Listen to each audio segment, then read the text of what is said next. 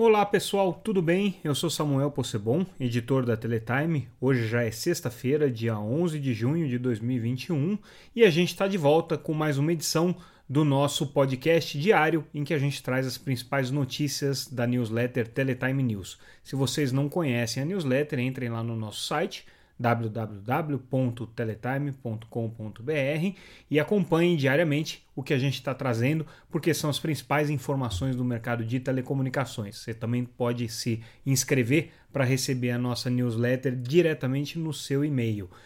Bom, começando então com o que foi destaque nessa quinta-feira, dia 10 uma notícia importante que a gente traz, é uma notícia, é, não vou dizer que seja exclusiva, porque ela estava disponível para todos os jornalistas que quisessem ver, mas a gente se deu ao trabalho de analisar. Estamos falando do encontro entre o Ministério das Comunicações e a delegação brasileira que participou da missão 5G aos Estados Unidos com o Departamento de Defesa. E aí o que é interessante é que um vídeo que foi feito pela própria equipe de comunicação do Ministério das Comunicações é, acabou revelando, apesar desse vídeo ter sido filmado sem áudio, para não trazer nenhum detalhe ali da reunião, é, esse vídeo acabou trazendo um, uma, um dos slides que foram apresentados para a delegação brasileira. E esse slide é muito interessante para quem está acompanhando essa guerra do 5G relacionada aí com o governo norte-americano, com as pressões que o governo norte-americano tem feito sobre outros países, Brasil inclusive, em relação ao 5G. Primeiro, porque esse slide revela que é uma briga comercial. Eles falam textualmente lá que é recuperar a liderança dos Estados Unidos no mercado de telecomunicações. Liderança que eles já tiveram no passado, com grandes empresas aí do setor de telecomunicações, como Motorola, como Lucent, como Nortel, que era canadense, mas enfim, muito ligado aos norte-americanos e que acabou se perdendo ao longo do tempo e hoje o mercado de telecomunicações é dominado por três empresas principalmente, que são Ericsson, Nokia europeias e mais a Huawei é, chinesa, né? É, e aí o, os Estados Unidos então falam claramente que o objetivo dessa é, política norte-americana em relação ao 5G é justamente recuperar esse papel de liderança. E como que eles fazem isso? E aí é interessante que eles pontuam alguns aspectos estratégicos que até serviriam de exemplo para países como o Brasil, por exemplo, utilizar o próprio governo norte-americano como principal cliente de aplicações inovadoras e de soluções inovadoras com 5G, coisa que a gente não faz aqui no Brasil, mas nos Estados Unidos eles fazem muito. Eles colocam também o uso e adoção maciça de soluções abertas, então é o discurso com relação à defesa do Open Run, que os norte-americanos já vêm trazendo de algum tempo para cá, é a defesa das empresas de software norte-americanas desenvolvendo soluções para o 5G e essa desagregação entre hardware e software, que é uma coisa que os Estados Unidos têm defendido bastante é, dentro do processo de transição para o 5G.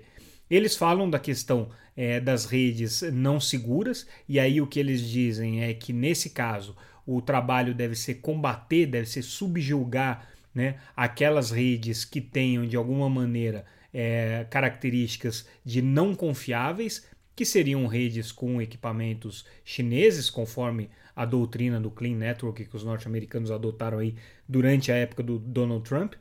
É, então, é, o, essas diretrizes é, é, dos Estados Unidos deixam muito claro que existe um objetivo político de longo prazo de desenvolvimento tecnológico nessa área do 5G. Inclusive, eles falam que isso se aplica ao 6G e além. Então, é uma política que ainda vai ter continuidade por muito tempo. Foi isso, pelo menos, que a gente conseguiu deduzir observando esse framing que aparece essa apresentação que foi feita à delegação brasileira. A gente ainda não conseguiu confirmar é, todas as informações porque a delegação está retornando ao Brasil, mas obviamente a gente vai continuar apurando investigando essa história aí, porque ela é muito interessante e realmente muito emblemática dessa disputa diplomática que a gente está vivendo entre Estados Unidos e China na questão do 5G. Também nessa visita, a gente está noticiando aqui a conclusão dela. Hoje, o ministro e a delegação é, é, brasileira, ontem, na verdade, né, na, na quinta-feira, tiveram nas sedes da Ericsson e da Warner Media, que é a, a empresa controlada pela AT&T, conheceram as soluções de redes seguras que a Ericsson participa.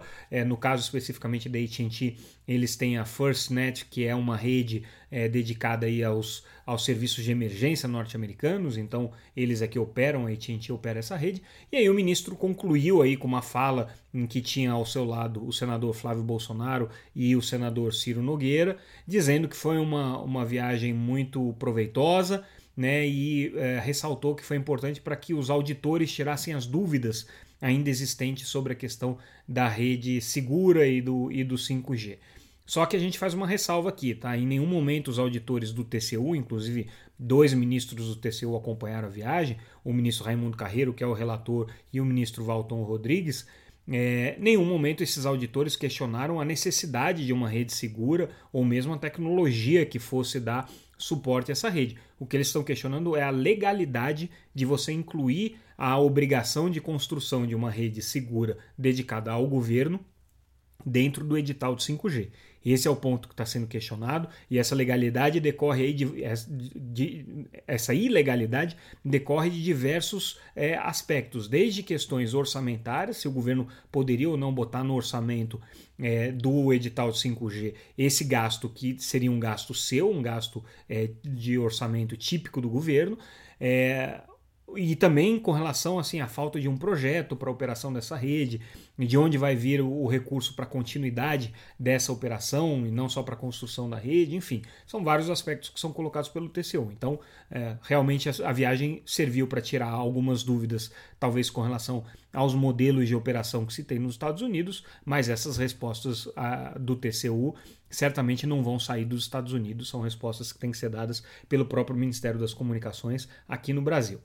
É, hoje teve um debate importante de um evento Inovatic com relação aos modelos de negócio do 5G, e aí é, ficou um pouco claro que ainda existe muita divergência entre as operadoras é, entrantes aí no mercado é, sobre como que vai ser a forma do 5G ser explorado pelos PPPs. É o que uh, essas empresas têm colocado, e a gente já tinha tratado isso no Fórum de Operadoras Inovadoras no começo do ano. É, também falamos disso recentemente no Teletime Tech com outros provedores de acesso e o Inovatic só veio a reforçar essa, essa, esse discurso. Cada provedor de acesso, cada ESP tem uma agenda diferente, alguns com interesse em se expandir regionalmente, alguns com interesse de se manter na oferta do atacado, outros com, com nenhum interesse de entrar no segmento móvel. Então existe aqui por parte deles realmente uma, uma preocupação é, em relação ao, ao, ao, ao custo de você entrar no 5G e se aquilo vale a pena ou não vale a pena. Então a gente está detalhando isso aqui nessa reportagem. Outra reportagem, essa aqui exclusiva, uma entrevista é, que a gente fez com o secretário Juan Quiroz, o secretário de Inovação é, da cidade de São Paulo, e ele falou um pouco sobre o projeto da Lei das Antenas é, paulistano, né, que está tramitando na Câmara de Vereadores, a gente já noticiou isso. E o que é interessante nessa entrevista que ele deu para o nosso repórter Henrique Julião é que a perspectiva da cidade de São Paulo com essa legislação é inclusive ampliar a base de antenas, a base de pontos de Wi-Fi público que a cidade de São Paulo oferece é, aos moradores da cidade. Então, a ideia é que até o final do ano você tenha pelo menos 5 mil pontos instalados, se essa lei for aprovada, e aí o projeto longo prazo, de longo prazo é muito maior, é coisa para 18 mil pontos aqui. Então, interessante essa informação que o secretário traz nessa nossa reportagem. É, hoje, é claro, também participando desse evento Inovatic, é, abriu um número que é muito importante para quem está acompanhando a dinâmica do mercado de TV por assinatura diante é, da oferta dos serviços de streaming.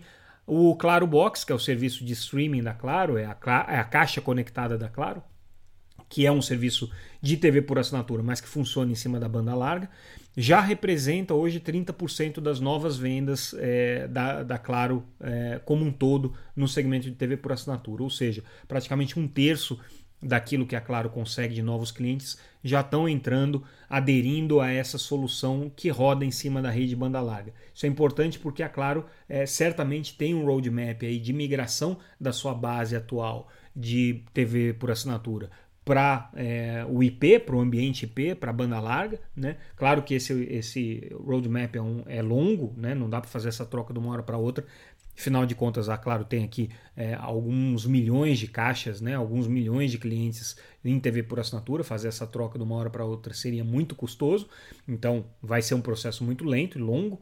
Mas, de qualquer maneira, é interessante a gente ver que o Claro Box já tem dado aparentemente bons resultados. A não ser que a Claro não esteja vendendo nada, o que não é o caso, que a gente sabe que é, a, a, a, operadora ainda está muito ativa e, e, e vende serviço de TV por assinatura, apesar da perda de base, né, é, ela recupera uma parte dessa perda com novas vendas aqui. E segundo é, o Ricardo Falcão, que é o, o diretor da Claro, que participou desse evento, 30% dessas vendas já são com o Claro Box com a caixa conectada.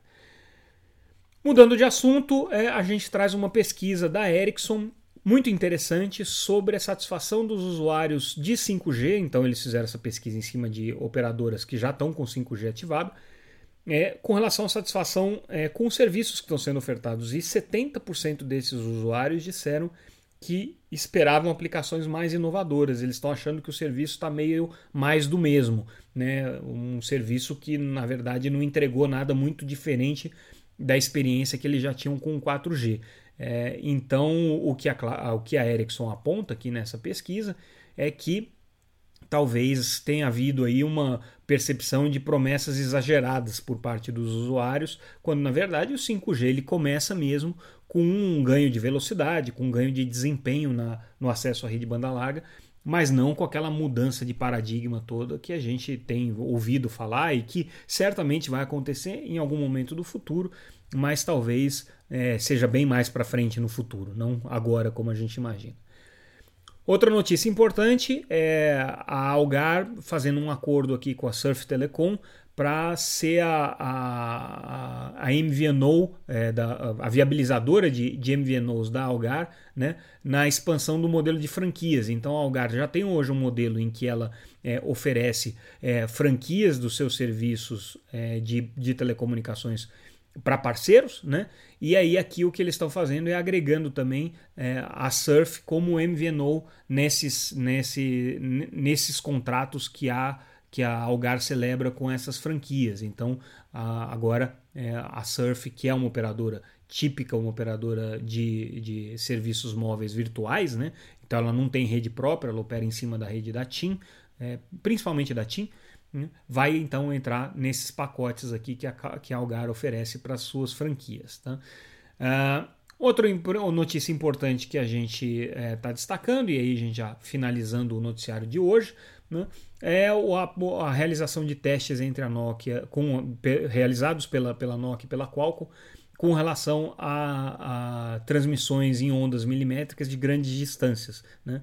Isso é importante porque é, o, o 5G tem aí uma, uma, uma perspectiva de utilizar essas ondas, essas faixas de ondas milimétricas, né, que são faixas aí acima de 6 GHz, mas aí a gente está falando da faixa de 20 e tantos é, GHz, bem mais lá para cima, né? E o que eles fizeram foi fazer testes de você conseguir fazer essa transmissão em grandes áreas rurais. Então é interessante isso porque é importante para a cobertura do campo né? Uma das promessas aí do 5G é levar mais banda larga para o campo, mas a dificuldade é justamente a frequência.